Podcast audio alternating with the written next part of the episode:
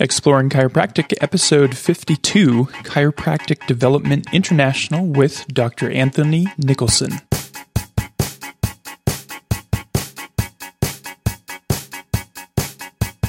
Welcome back to another episode of Exploring Chiropractic. I'm your host, Dr. Nathan Cashin. And in this episode, uh, we head down under and I interview Dr. Anthony Nicholson, who is the CEO of Chiropractic Development International, a global continuing education organization for chiropractors, which was co founded in 2002 in Sydney, Australia. And CDI is the best online continuing ed program that I have found. Dr. Nicholson is also a full time chiropractic physician in private practice. He is a board certified chiropractic neurologist and is board certified in chiropractic orthopedics. He is also an adjunct senior lecturer in neuromusculoskeletal diagnosis and evidence based practice at Macquarie University in Sydney. In our interview, Dr. Nicholson shares his journey to chiropractic, 4 a.m. study sessions on Sundays, his early recognition of a Grand Canyon in clinical practice, and why we don't need to explain how the adjustment works to medical professionals. I hope you enjoy this interview with Dr. Anthony Nicholson. Well, I'm excited to learn a little bit more about uh, CDI. What I've known and what I've read has certainly impressed me.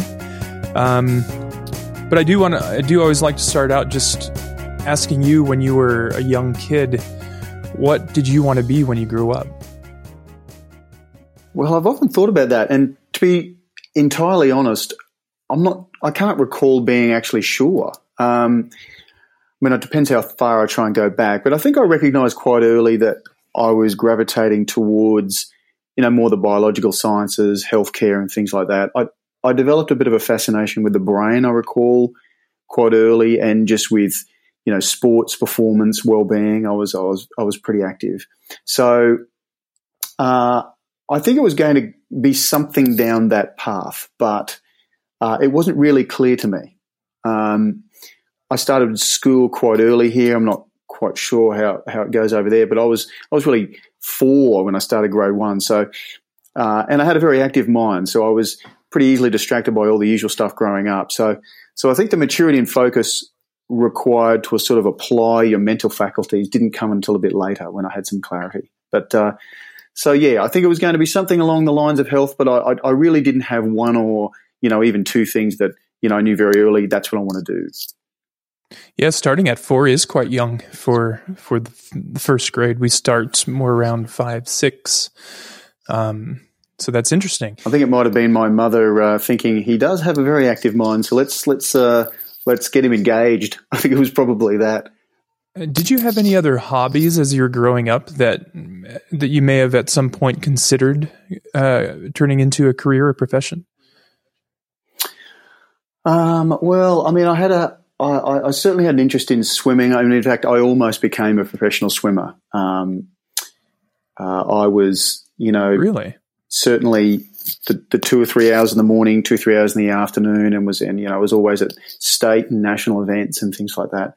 Um, but then when it really came down to uh, taking that next step, I just didn't. I wasn't really sure that that's what I wanted to devote my life to. So, so it was certainly something sports orientated. I had a great interest in martial arts too when I was, um, you know, in my teenage years and the later years of school. Um, so, uh, you know, and and that may have been, you know, something. It's something again sports like. Uh, w- w- may have been a pathway, but but uh, no, not really. Other than that, what first exposed you to chiropractic?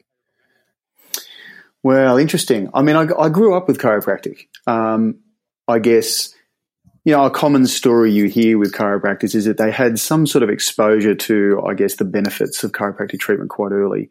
And for me, look, it was the same. My mother uh, uh, responded very well to a chiropractor when really nothing else helped her. She um, you know, had had severe back pain in her early twenties uh, after a trampolining accident. Uh, and you know, along huh? the, uh, she yeah, trampolining, a, a, belly flop gone wrong, as, as oh. she tells me these days. The um, gymnastics type of trampolining. Yeah, well, uh, yeah, or just in a way, playing or just playing in the backyard kind of trampoline. Yeah, well, I think actually I'm not quite sure. I think it may have been some sort of school event she was doing. Okay. Um, but uh, yeah, so it was a an injury that didn't seem all that severe at the time, but uh, you know she had really constant back pain from that point on, which just got more and more severe. Uh, and I guess she was heading for all sorts of invasive procedures, and there were all these sorts of things discussed until you know, I, you know, she ended up seeing a chiropractor for one reason or another, and now never went to surgery. Is now you know a very healthy and well seventy year old. So, so in that respect, I, I, I guess I was exposed to chiropractic early with all sorts of sports injuries and things. Naturally, she then took me along to see a chiropractor, and I always responded well. And I always remember, uh, you know, being impressed by just the ability to apply, you know, place hands on and, and, and do so much. So it was for me a normal part of growing up. Um, and I, I, saw the benefit my, with my family as well. So, um, I guess then when it came to sort of the later years of school, um, it was starting to appeal, I guess, more and more. Um, but I was also leaning heavily, really, towards medicine as well at that point. Um, the likes of surgery was starting to really appeal. Um, and so it wasn't really till I got out of school that uh, I then, I guess, had to try and decide, you know, be a little bit more firm in my decision. So back at that time, you could do a Bachelor of Science and really would be the start point for both journeys. You could either go into medicine straight out of school or you could uh, do a science degree and then go into a postgraduate stream. So from there, uh, after school, it was I was fairly sure it was going to be something in healthcare at that point. So I thought, look, I'll start a bachelor of science and just see what I think, see where that takes me. Um, so, uh, and then, in which uh, school did you end up going in Australia? Uh, which chiropractic school?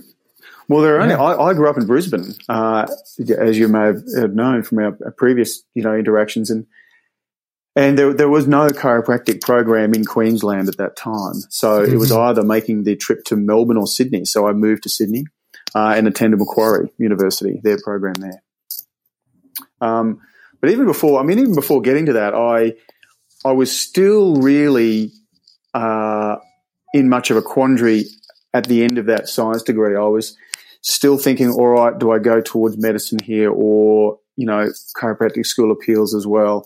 And so I took a year off to sort of really uh, think about that a little bit more, um, earn some money. Um, mm-hmm. And I ended up working for an orthopedics company uh, in Brisbane, actually. Uh, and they and they dealt with you know prosthetics, um, knee and hip replacements, and all those sorts of things. And I was involved in going out and meeting with the surgeons, uh, you know, showing new equipment, and I'd often even scrub up and be in theatre with them. I'd be, you know, be many nights I'd be out there late while they finished their lists, and um, and and just you know, I guess dealing with end stage pathology all the time and, and the setting and that sort of that sort of stuff. I, I guess I realised it didn't that didn't sort of ignite my passions like I thought it might. Um, and so I was really sort of again with sports and my, you know my earlier sort of you know, school and teenage life was was thinking more along the lines of performance and and those sorts of things. So, I guess again, then chiropractic started to started to strongly appeal again. So I ended up making the trip to Sydney to to Macquarie University. Very interesting, yeah. So, so the uh, being in the surgery theater uh, for a lot of people, I think, kind of has a feeling of glamour, and you know, you're kind of the the top of the heap, the cream of the crop. But that wasn't appealing. No, absolutely, huh? yes, yeah, for sure. Um, and and look, I mean, there's still certainly an appeal there. Uh, definitely, I mean, the ability to help people at that level. Um, I guess for me, what I, I mean, at, at, that point, it was again, it was really a fork in the road, and um, I guess what won out was that appeal at that point of being of being able to place hands on and do so much. I really had quite a strong desire to learn how to do that at that point, um, rather than sort of take that other very long journey. Um, you know, towards you know surgery. Um, so yeah, you're right. I, I, I I thought when I got that job, I thought, oh, this is you know this is perfect. Um, it'll give me an exposure to this and sort of you know help me think about it a lot more uh, and decide whether I really want to you know go down that track, do you do the entrance exam and sort of you know enter sort of that sort of uh, course of study. But uh, really, I, I, then was spending some time with some chiropractors at the time as well. You know, speaking with them, uh, mm-hmm. and just you'd see the patients and and the the results they'd get. I mean, at that point, of course, I really had no insight. Well, some small insight, but no real insight into the complexity of the journey that that would be either, to be honest. I mean, I hadn't really been exposed to a lot of the controversy and, and all of that uh, mm-hmm. surrounding, uh, you know, the profession and the, and the politics involved. So at that point, it was really what do you, what might you enjoy doing more on a daily basis, uh, and what has a stronger appeal. So I ended up going that way. Yeah, that's so interesting how that um, exposure can really clarify what what's interesting and, and what you really want to do. I think, um, you know, I've known a lot of students who are just pretty confident that's what they want to do, and then they get into it, uh, and the like you mentioned, the day to day just isn't quite uh, what they expect, especially today in medicine and also in chiropractic. How much charting and documentation has taken over uh, as the biggest um, portion of time spent during the day.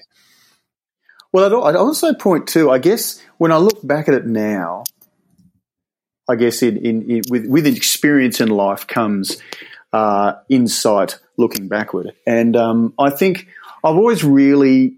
Uh, you know, really been a people person, I guess. I've always mm-hmm. really enjoyed interacting with people and find it very easy to do. Um, and when you really consider what a clinical interaction involves, it's not just the specific physiological effect, but it's really on so many levels. I mean, we're not only, uh, you know, applying a physical force with healing intent uh, in terms of just the mechanical parameters of that, but you're really part psychologist, uh, you're really, you know, you're listening intently. There's an emotional leverage with what we do, uh, a social part, psychological part. So there's really so much to a cl- to a successful clinical interaction, and I think that some people just have uh, are more naturally inclined uh, to go down that route versus something that, you know, surgery was really. I mean, obviously highly technical, um, and as you say, has that glamour effect, but at the end of the day, you're not really, it, it, it's not, it's a different type of interaction with the patients, I guess is what I'm saying. So I guess yeah, that's hands-on probably why in, I went down that uh, track. brings in a lot of what are termed contextual effects. And just recently Absolutely. I had Brian Fulton, the author of The Placebo Effect in Manual Therapy on the podcast. Mm-hmm. we did, had a long discussion about uh, all the biopsychosocial and all of those different aspects mm-hmm. that play into it including the hands-on. Oh, how how long have you been in practice now? I've been in practice now twenty years. And at what point did you get involved in education? Uh, not long after graduating, actually, I um, I went back and was a tutor uh, back at the university fairly quickly, uh, and that within a few years built into doing some lectures in neurology uh, because I had a special interest in neurology. Um, and so I was then back, you know, lecturing uh, each year and tutoring. Um, and then that naturally led to, I guess, developing programs for practicing chiropractors as well. Um, and very early, that was centered around professional communication. And at what so, point did chiropractic develop international development international um, start and i and i don't know um, the full structure if hopefully you can explain just a bit about who's involved and who founded it and all of that okay well yeah well, there's a bit of a story there so i might i might go back uh, a little bit on that one uh, in my last year of chiropractic school in the, in the in the final year of the master's degree um, one of the lecturers there in in preclinical studies that that was particularly impressive to me was was Matthew Matthew Long, who's now my business partner in, in CDI. Uh, and I remember thinking how professional uh, he was in the way he presented, in the way he seemed to practice. Um, and so, you know, the year after I graduated, I teamed up with him in practice. So I started working with him, uh, and then, uh, you know, down the line we became partners in the practice and, and grew that. And so, what we what we were focused on initially was, I, I remember my journey through chiropractic school. Back then, it was a very um, uh, there were there were two sides to the program, if you like. On one side, it was very pathological, biomedical. I mean, you had to cover off all of the neurology, all of the radiology, all of the orthopedics, pathology, all of that. Um, and then on the other side, uh, you had all the technical skills, um, manipulative technique, and and then of course there was all sorts of different philosophies being presented to you by by uh, practicing chiropractors who came into lecture and those sorts of things. But I remember thinking that there was this Grand Canyon, if you like, in between these two sides. Is that when you'd go and see a chiropractor in practice, pathology really wasn't what you were seeing mostly in day to day practice. So you weren't seeing someone who had uh, a specific root lesion where you would do a segmental neurological exam and find a find a focal deficit, and you were treating that specifically, and then the deficit would go. I mean, we do obviously see radicular syndromes and things, but I guess if you look at most people's practice, let's call it pain in the frame, um, then for the most part, there isn't a specific pathology in that way. There isn't a named disease. There is pain in the frame. And mm-hmm. so on the other side, you've got all of these techniques, these skills that we're developing. But yet, the bigger question was, what are we aiming that at? What are we really doing? So at the time I went through, you were left to sort of fill that framework, if you like, in yourself between the pathological side, because after all, you weren't going to work in a hospital and work like, you know, in, in the, in the scope of practice that a medical doctor would in that area. Um, but on the other side, philosophy, you know, was, you know, you were getting all sorts of different philosophies as to as to what uh, adjustments and manipulation you could achieve. And so you either really pushed to one side. You were either going to, you know, manipulate and adjust based upon, you know, overall health and well-being and all of these different uh, aspects, or you were going to really be more towards the pathological side, which is really mechanical lower back pain, you know, treating disc protrusions, myofascial syndromes, disc pain, all of that sort of stuff. So it was it was really a, a bit of a confusing time mm-hmm. because mm-hmm. you were sold this bigness, if you like, of of what could be done with adjustments, but yet the other side was pathology, and really the evidence was quite limited, and the understanding quite limited back at that time. So I remember, you know, having so many discussions with Matthew, and it was wonderful to have someone who I could really cerebrally interact with and we could throw ideas around. And I remember in our early practice, I would, we would meet at 4 a.m. every Sunday morning at the practice and spend several hours just reading, looking through research and, and, and trying to understand, look, is, is this, is there something more than just a peripheral tissue source of back pain here? Why are we seeing certain results? Why are we observing all sorts of other changes take place in these patients? What's really happening? But we don't think it's the simplistic sort of uh, explanations that we've been given in the past. They don't seem plausible. So, uh, and and nor is it, nor can that be presented in a way that just about anyone else would understand it, because we were starting to really communicate with local medical doctors at that point. Mm-hmm. Because I remember thinking when I got out of chiropractic school, look, I've, I've, I took this up with vigor. I mean, when I decided to really study chiropractic, I mean, I voraciously read uh, every, all of the textbooks, uh, and I considered that I was, you know, had a reasonably strong biomedical knowledge when I left, and so I was really quite dismayed when uh, our contributions or uh, the way we would approach a patient wasn't really given much relevance at all. Um, by many in the medical profession at that point. and there was very little communication at all, very little collaboration, cooperation, nothing. Um, so at that point, when Matthew and I'd meet and say, right, okay, well, you know, we can restrict it to just this, or we can try and start explaining a little bit more about what we do here. So we started to sort of crystallize a, a framework for doing that. And that's really what gave rise to CDI in, in, the, in the first place was running professional communication programs, how to communicate uh, with medical professionals, with medical doctors, and how to generate referrals. Um, so it, it really hinged on, it started with communication. Excuse me. And I remember uh, thinking at the time that all of the types of marketing that would go on with chiropractors, um, you know, some of it didn't really do us any favors. Uh, I, I, frankly think it, you know, degraded our credibility a little bit. And so we started doing the maths on this. Uh, and this was quite a while back now, but I, I, think in round figures, if I remember correctly, you know, the, the math of the day was that, you know, we worked out that there are around 30,000 medical practitioners in Australia. And this would have been back in the early 2000s. Uh, and and they would each come in average, see around about 20, 27, 30 patients a day. So you're really talking about 800 patient visits a day, let's say.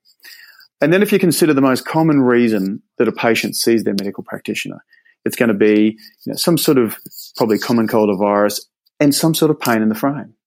So low back mm-hmm. pain, neck pain. Um, and then we said, well, okay, how many chiropractors have we got here now? And, and, and at that point, there was probably in the order of 4,000 or so, um, maybe a few more. As I said, I've got the exact figures. But what we worked, what we crunched was this, that there were 220, 25 thereabouts patients per chiropractor per day in Australia seeing their oh, GP. Wow. Right. Now, here was I, someone who had trained heavily in pain in the frame and, you know, felt that I could do something meaningful for these patients. And yet here's a group, here's the medical profession seeing all these people that need this potentially, but, but no referral, no cooperation. So I thought that this was, this was, and we felt this was a big gap.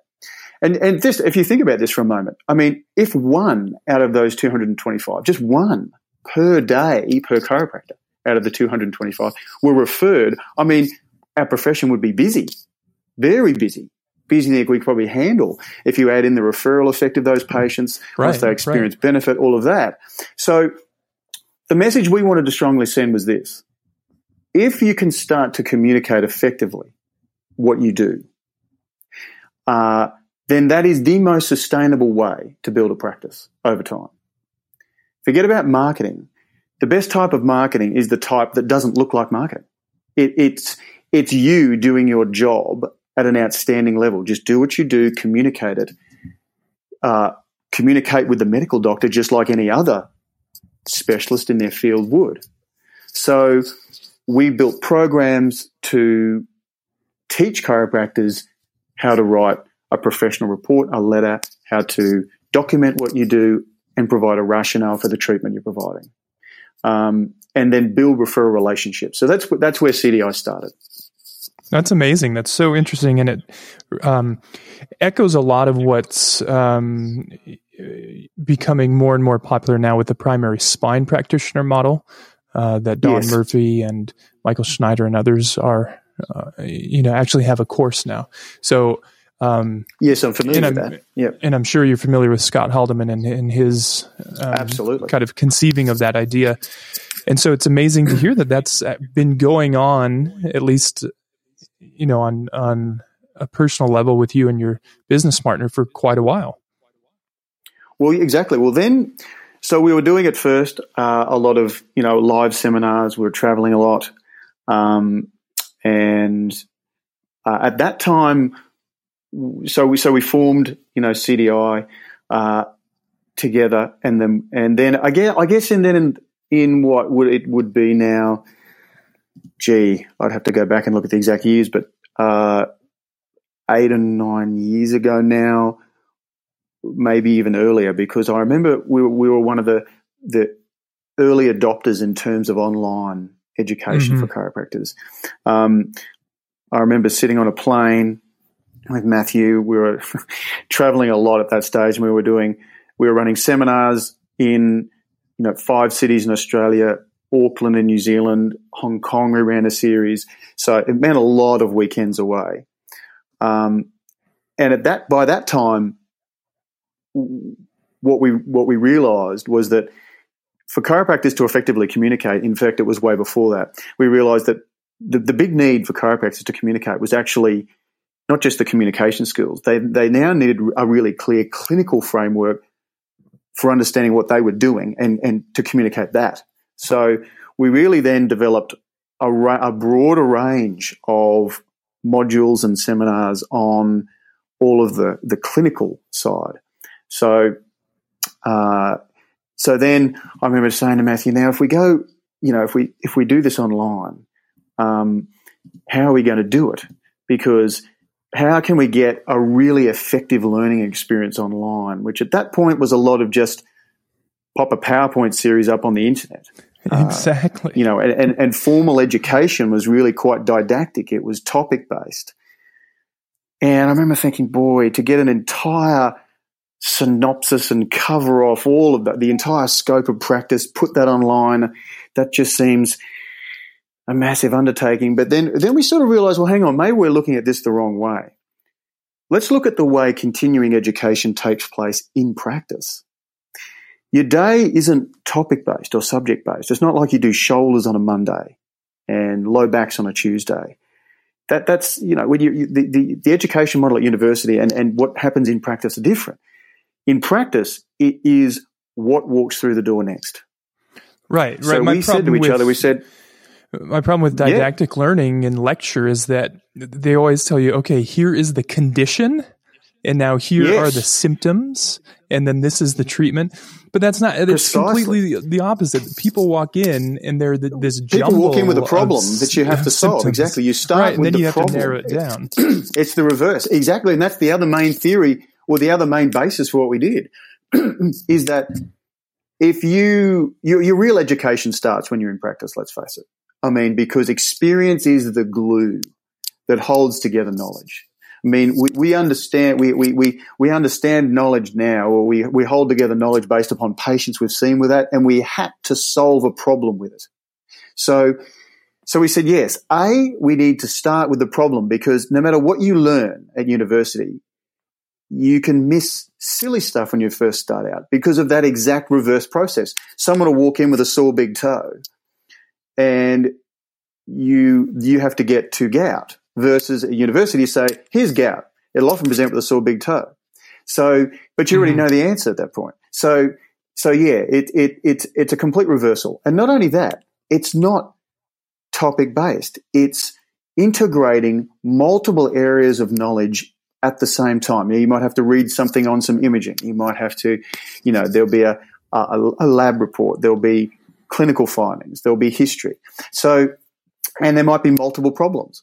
And so what we decided to do was say, we need to offer knowledge, new knowledge, education in the format in which it's to be used immediately. You, you, you can't give people knowledge and they have to refine it themselves. Uh, you know, a whole lot of didactic sort of information, and then, and then they take that away, process it, use it. It, it. it doesn't really work like that. So we said, okay, what we'll do is we'll turn it on some online learning programs and make it a slice of practice, as if you were doing an internship. Not, not so much an internship, but if, as if you were doing rotations and you were actually in there yourself. So we did it from a, a, a doctor perspective, and we just chose what work what walks through the door next. Okay, let's pull the research on this. Look at what's the latest evidence say about it. What clinical information do you need? And at each decision point where you need to make a decision or test something, what if you had you know, some new knowledge and new evidence available to you at that point in time. It's very on time information. Uh, and so we decided, and Matthew has, you know, his other hobby and interest in life is cinematography. And, and Final oh, Cut Pro and video. I editing. wanted to get so, to this because yeah, you and him would be, that, you know, the thing. Oh, we, I think we would, yeah. But the yeah. thing that so, set, that stuck out to me so much when I discovered CDI was not just this idea of project based learning, which is kind of the, the buzzword in education that you're describing, um, but the production quality of it. Um, when I, after I, well, while I was still an undergrad and then after I graduated, um, what I spent a lot of my time doing was presentation design. And mm-hmm. when I watched a few of, you know, of your presentations, I noticed that it wasn't, you know, this classic death by PowerPoint reading line by line by line um, but you use images and you use um, you know questions on the slides rather than just using it as a teleprompter. Not to mention the video interviews you have of you know some amazing uh, clinicians and educators is really high quality video. It's not um, you know it's not just a Skype recording for the most part. Well, exactly, and I mean it. It is a little bit more time intensive to produce but we thought, look, we've got to give people an outstanding learning experience on all levels. It, has got to be uh, exciting to engage with. You've got to excite motivate and stimulate your learner. So we, you know, set up studio at our practice I mean, some of them we would do 4 a.m. in the morning at my home because it was quiet and you wouldn't get as much road noise outside. Uh, but Matthew was right into lighting and, uh, you know, outstanding video editing. So we would actually get a patient, video the patient, uh, in often go out to their home or their workplace to make it more realistic. And actually when they're describing their history it's like it's it's it, the case becomes real. It's like you're dropped into a real case as it's unfolding as the layers of information are offered. So uh, you know and then we and then we'd move through from symptoms through problem solving diagnostic thinking uh, examining the patient.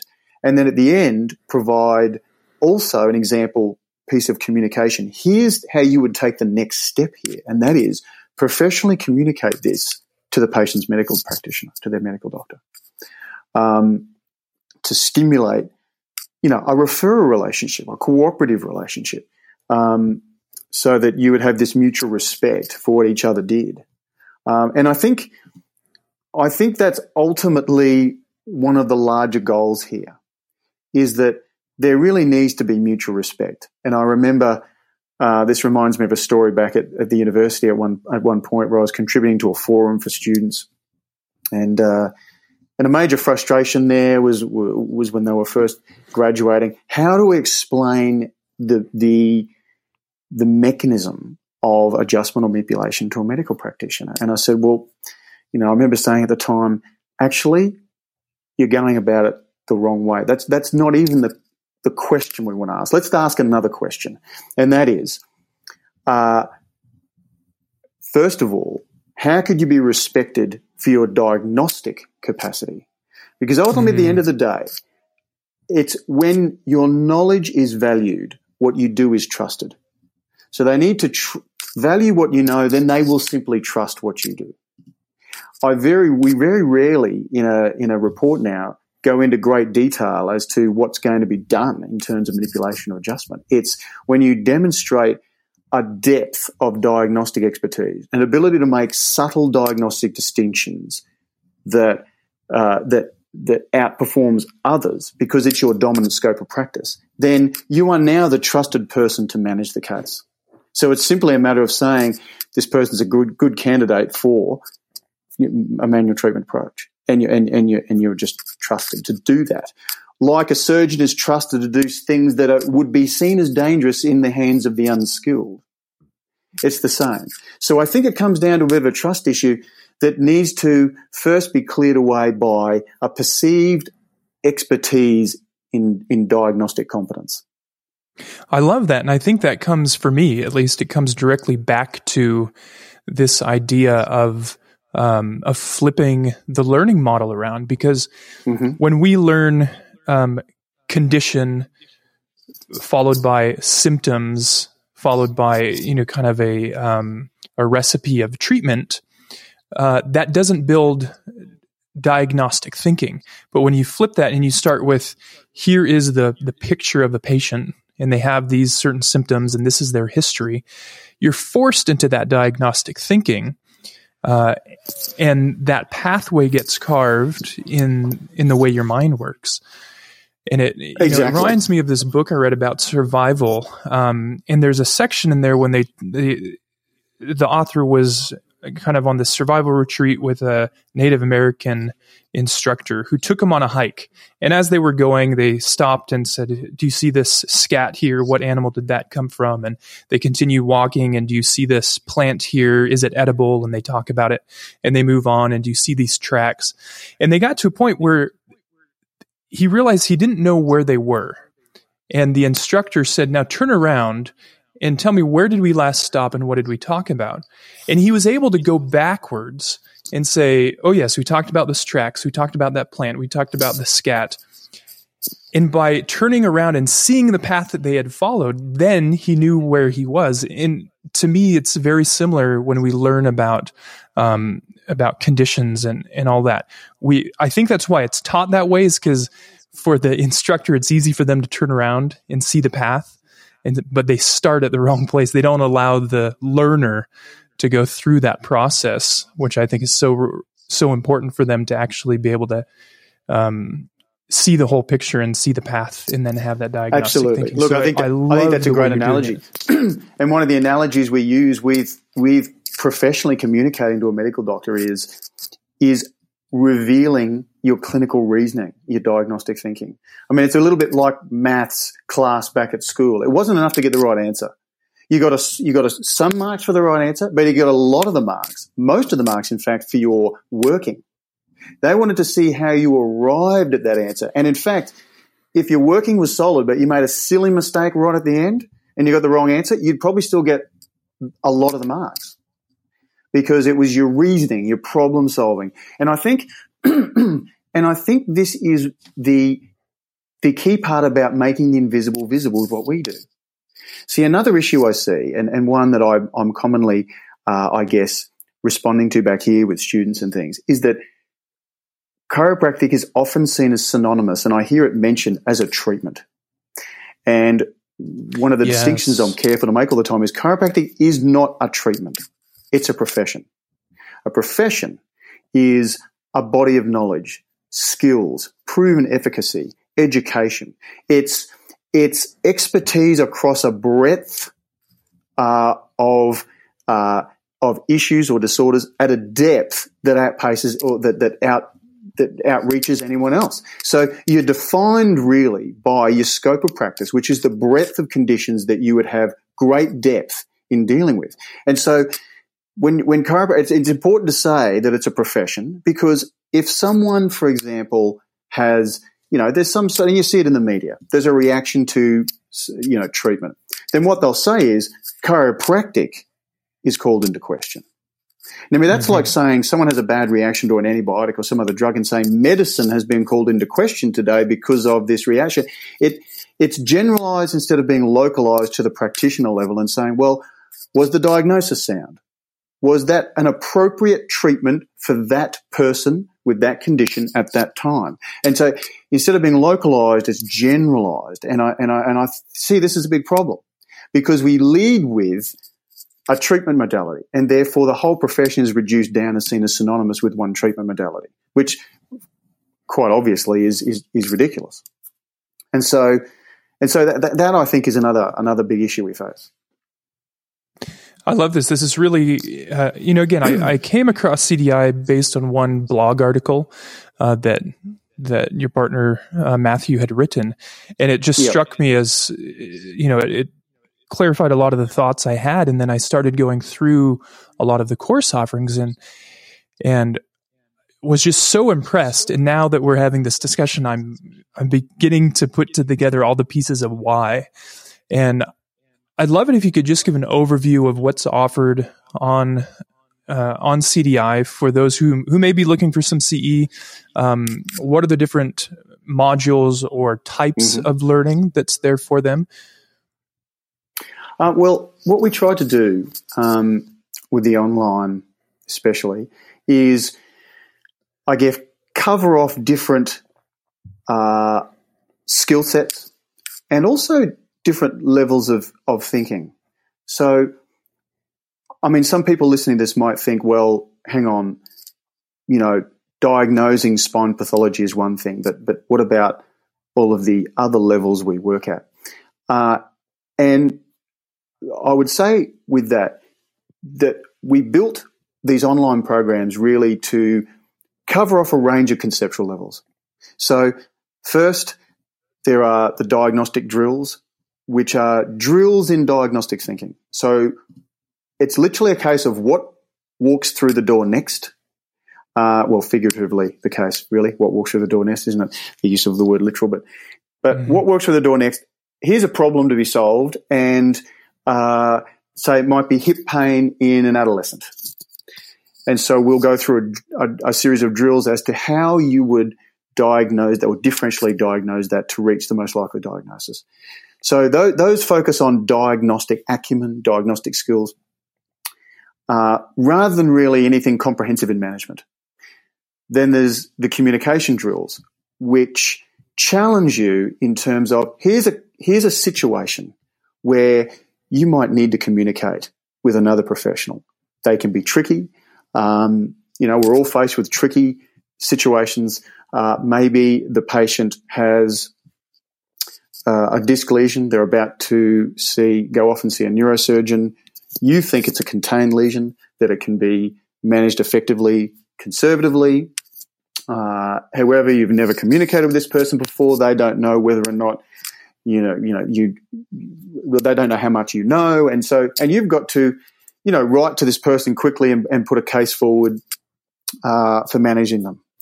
Um, and so, or maybe it's another situation where you need to disagree slightly with a diagnosis or something like that. So we challenge you with complex situations, uh, and then get you to do a drill in how you would communicate that, and then we run you through an example and show you the strategy and you know the thinking behind why we said mention this, don't mention this, this is important information, this isn't. So they're communication drills, and there's obviously a lot of clinical uh, information embedded in those as well. Uh, and then we've got you know e-learning episodes, which are more complete video masterclasses, if you like, where we video an actual patient, action patient, actual patient case uh, and integrate both of those. How it's di- how you're diagnosing the condition and communicating it. Uh, and then, so they're, they're the three main programs that we have on there: the diagnostic drills, communication drills, and uh, what we'd call e-learning episodes.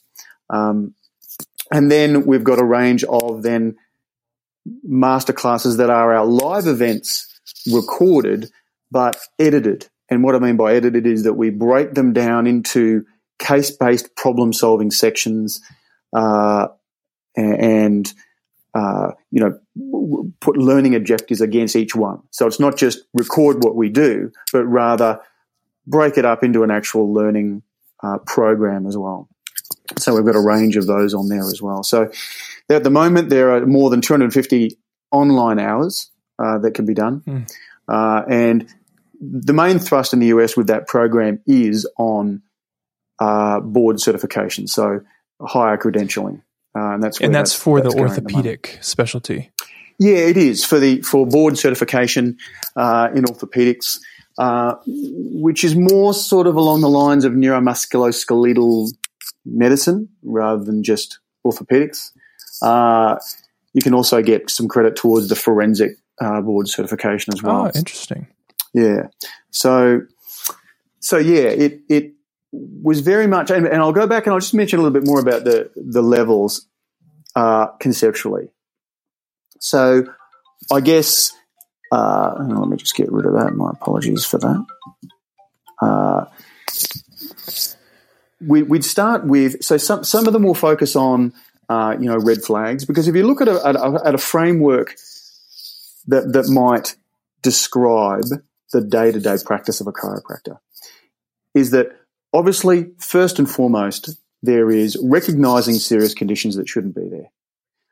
And this level and the next one, which is spinal diagnosis, di- you know, attempting to make a, the clearest possible diagnosis as to the tissue and lesion or the cause of the patient's pain. Um, we're judged mostly on those two levels. Because no matter what you think you can do functionally uh, and all sorts, all sorts of other meaningful contributions to this patient's quality of life, if we miss a serious pathology or something uh, you know something goes wrong in terms of a spine diagnosis, then you know your credibility is affected. So really, our uh, our value and our credibility is very much judged based upon recognizing sinister problems, ensuring that they are appropriately referred, and also diagnosing at the pathological end, knowing that you've got an uncontained disc protrusion that is likely to cause a progressive neural deficit.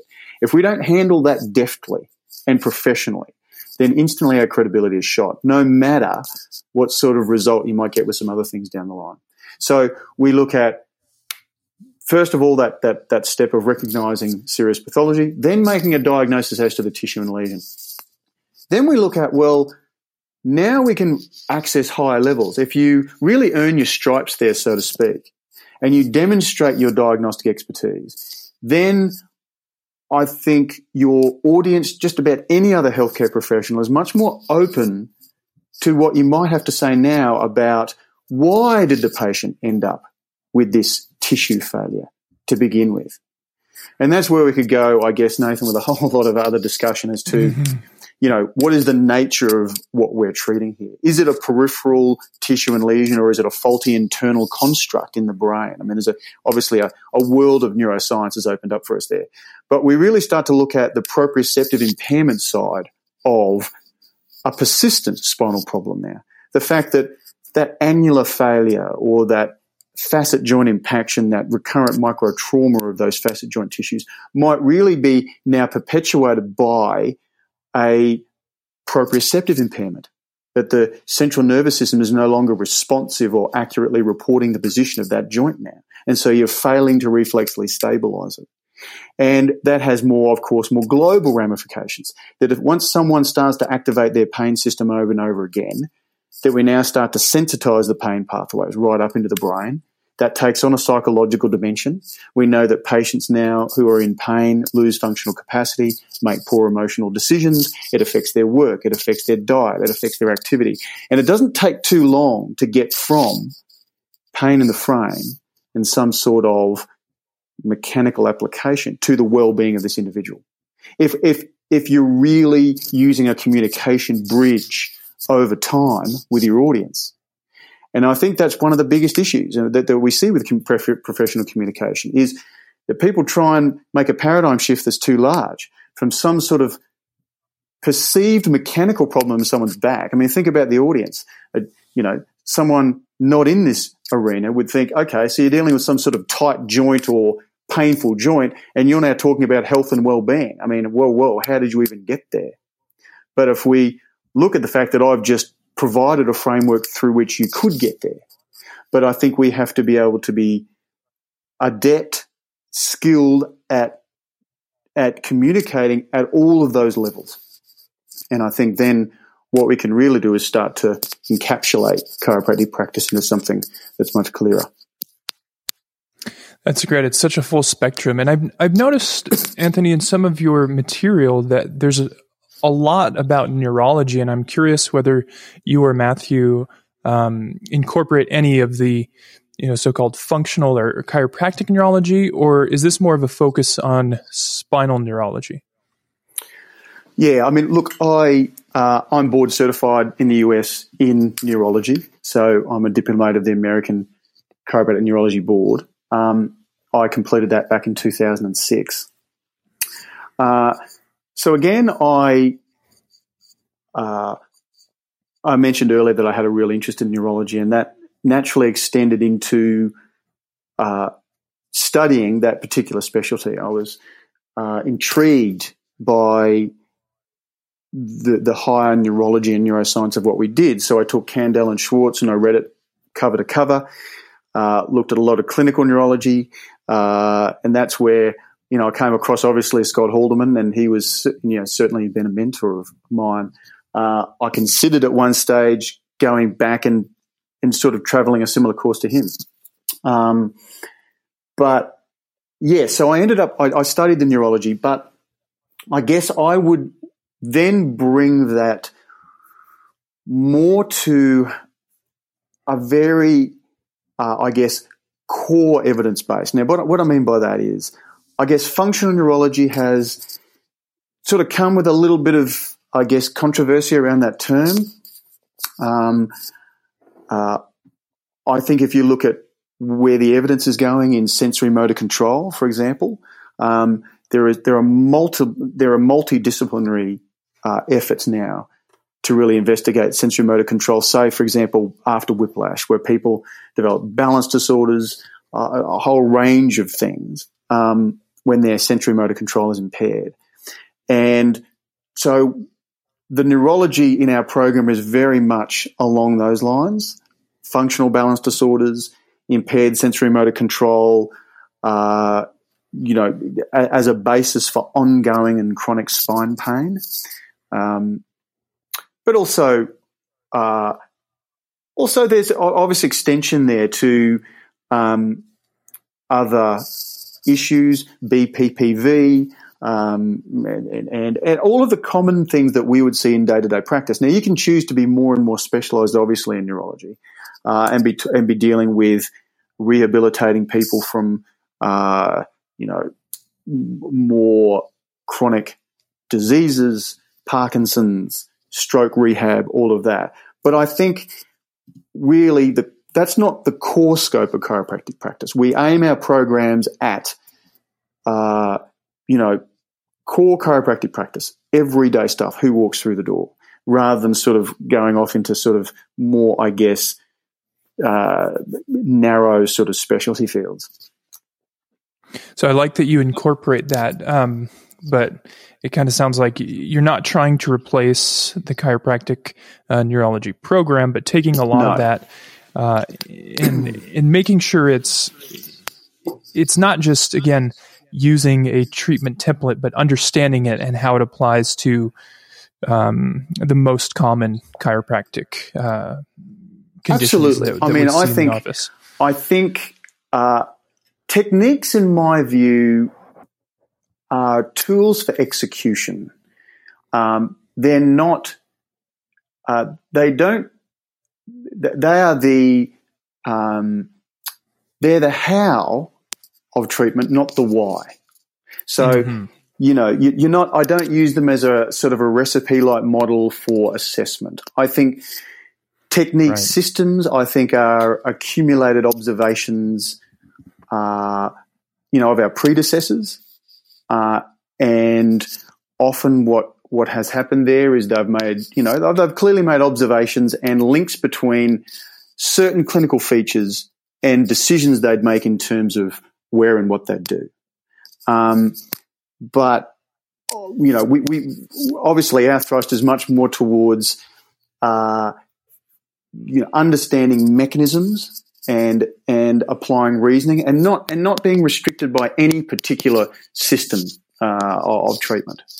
And that, that's sometimes why people say, well, look, you didn't really go heavily into exactly what how you how you manage that patient case. And and and the reason for that is that uh, what we do is quite diverse. There are so many different ways you can get at a problem. And this is why we go through sort of the neurological underpinnings of, you know, chronic spine pain is that we know, for example, that the specificity model of segmental dysfunction, the, the evidence just isn't there. Mm. There are so many contradictions. Why is it that, you know, I could send a patient to five different chiropractic doctors and they would all choose somewhere different in the spine to treat that patient, yet they might all get results.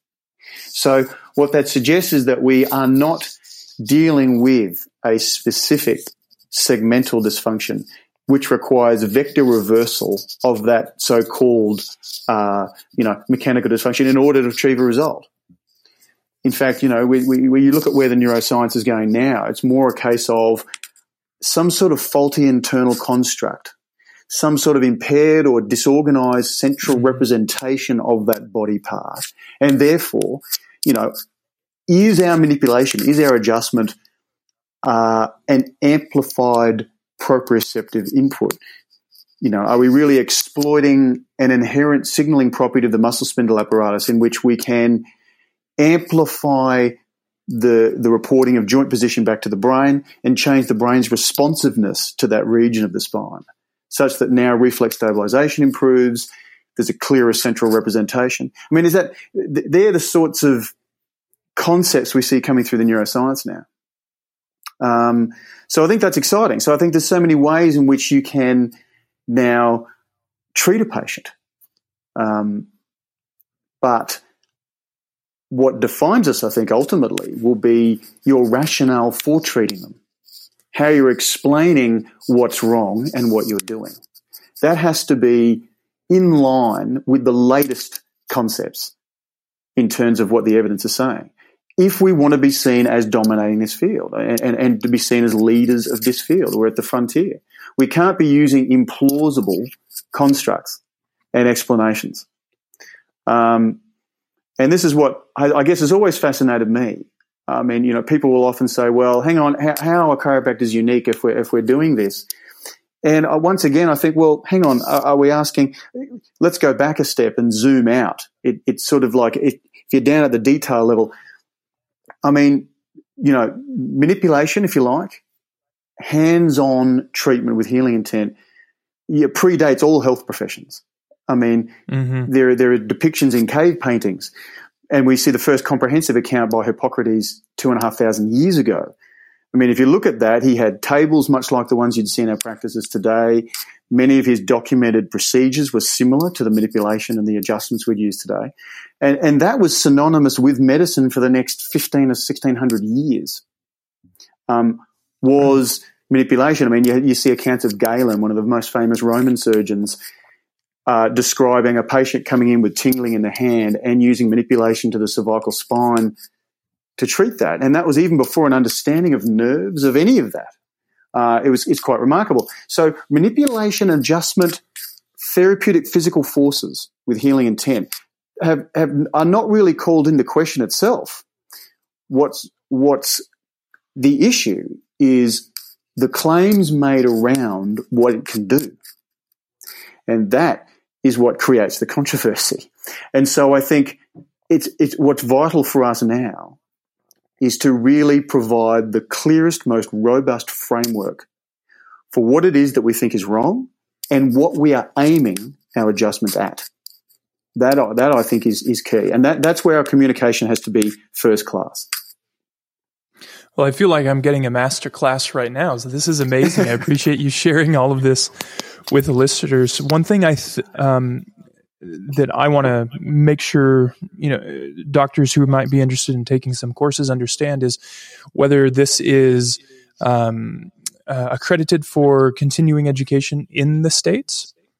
Well, we um, basically now the, these programs are really being used for board certification. So credentialing, higher credentialing, and, and studying towards board certification. So you will get and that, that's really the only way to access them now is through the University of Bridgeport to study towards becoming board certified.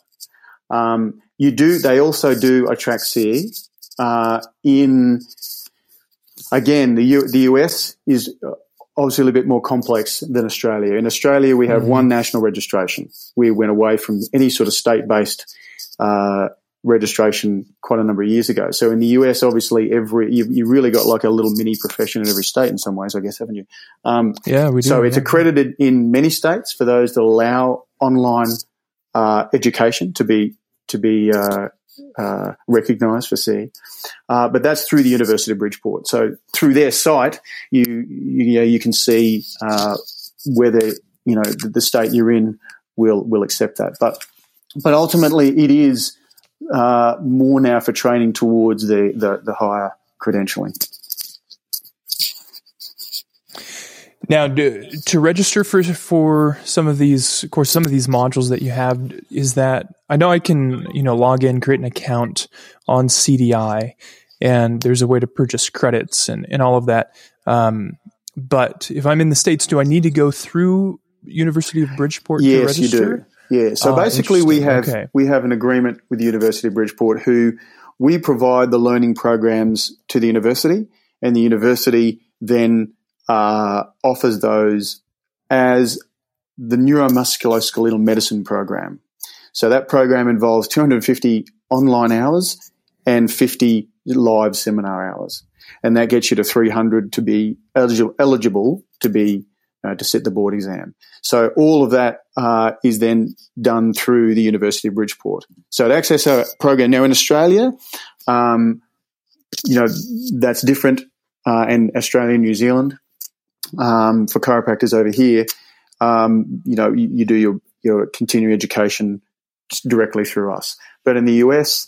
Uh, all of our programs are through the University of Bridgeport. So anyone interested would, would need to go to the University of Bridgeport site um, and register with them.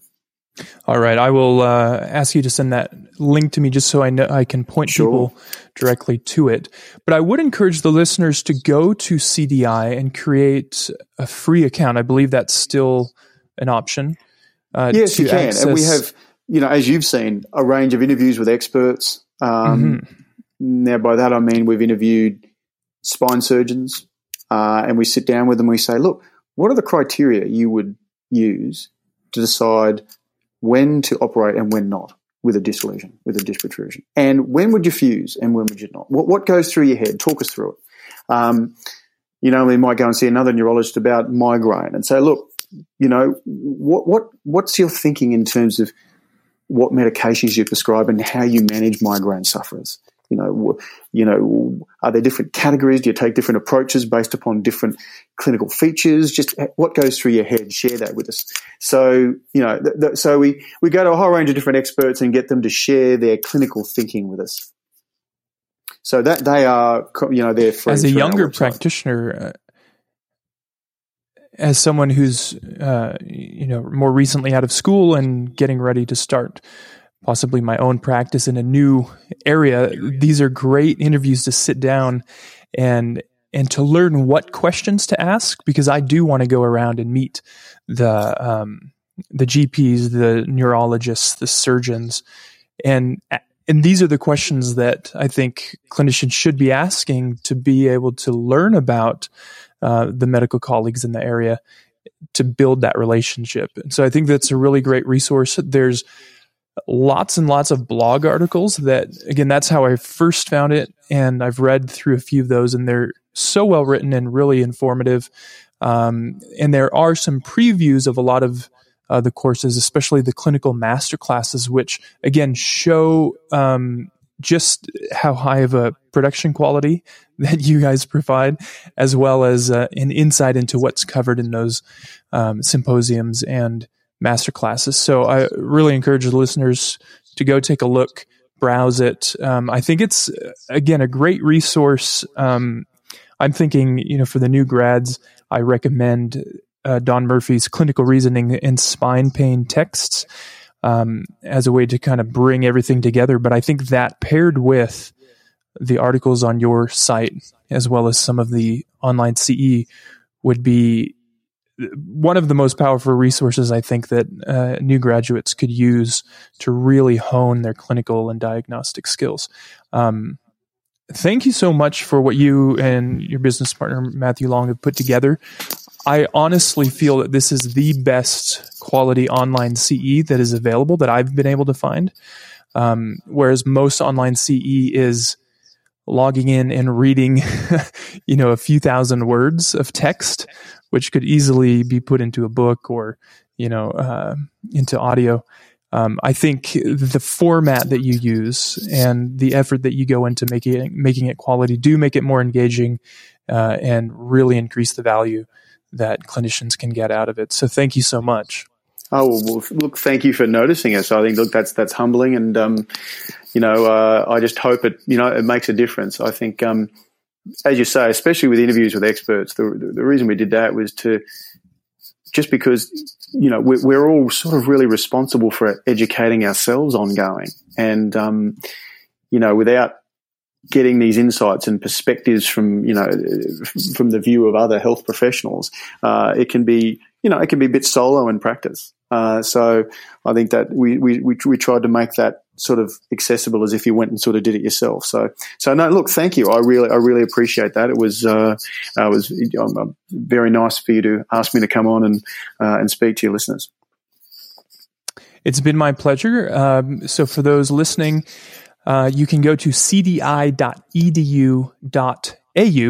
It is, of course, uh, in Australia. And uh, browse the website, take a look at some of the free material. And Dr. Anthony Nicholson, thank you so much for being on Exploring Chiropractic. An absolute pleasure, Nathan. Thank you for having me. And that wraps up my interview with Dr. Anthony Nicholson, CEO of Chiropractic Development International. Uh, had a great time learning more about this neurological focus of chiropractic and uh, how we can do a better job of providing online continuing education.